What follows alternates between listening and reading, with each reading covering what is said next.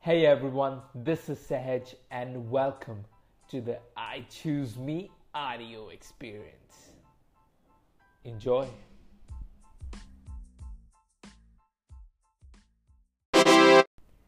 Hey everyone, welcome to episode 6 of the I Choose Me podcast. And today I'm going to give you a very important skill that you can use anywhere. And that is, I'm going to discuss three ways how you can catch a liar. All right. So, the truth about lying. I'm going to give you some facts. That is, an average person lies three times during 10 minutes of a conversation. The second is um, one in 10 people have lied to the car insurance companies to save money on their premiums. I know I have lied about my car being not accidental.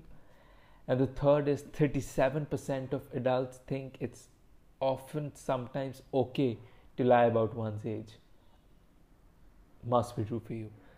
So, now how I acquired this skill is uh, something interesting that I'd like to discuss. So, I came up, like, I, I was sitting in a cab, I was in a share cab, and there was this guy who was pulling in with me. So, I asked him what he does, and he never could tell me what he actually does. So, he told me that for a living, he interrogates people. So, we had 40 minutes to ride, and uh, I asked him like how can you tell if someone is lying? So he gave me two ways on how to pick out a liar. Number one is you put the person that you think is lying on a rolling chair. Put them in a chair that rolls.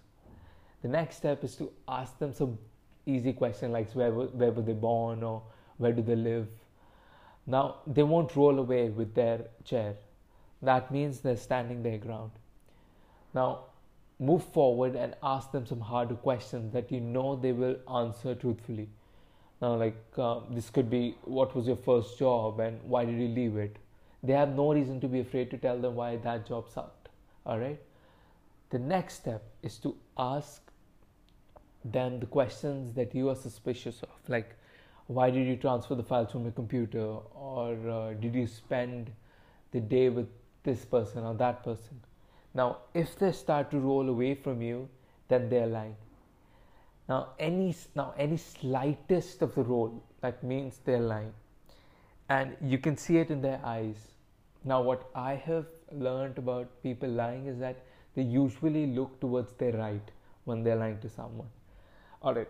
The next thing is the, uh, he told me there's another way you can tell how like, when a person lies and the second answer he gave me was that if you ask a question and they don't answer directly. So, for instance, your boyfriend comes home and you ask him, Where have you been? And he says that um, I was out with friends. Now, notice something here. They did not answer the question they were supposed to, they never said where they have been. So, they have something to hide or they're lying. So that means when you're not answering the question directly and you're taking some old cliched way to tell someone where you have been. Um, one time uh, I know I was lying about something, so my mother came and asked me, Where have you been? And I gave the same answer. I told her I was out with friends, not exactly the place where I was at because I knew she wouldn't approve of it. So that way I was lying, and that's a good way to just second second guess that the person is lying. So the third final way is that everyone lies.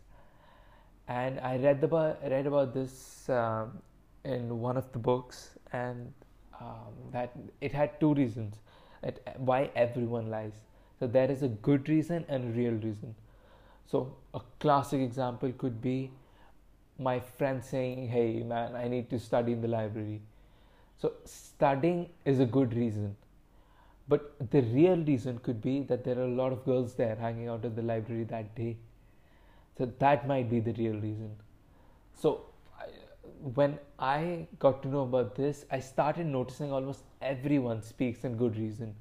Now, you can't argue with anyone for that good reason. So, uh, suppose there's another thing. Why did you go to the store? So the person would say we would need, uh, we were out of toilet papers or we were out of chips. Now that is a good reason, the real reason would be that they wanted to go out of the house for five minutes so they don't have to hear the baby crying or have some peace of peace have some peace of mind. So that's what i use to catch a liar and i hope these three ways you can implement in your life and let me know of the results. Now there is this interesting thing on this podcast that you can go onto my uh, page and then you can send me a voice message. That way you can record and actually send me so that i can listen to it and i can put it in my podcast if these podcasts help you.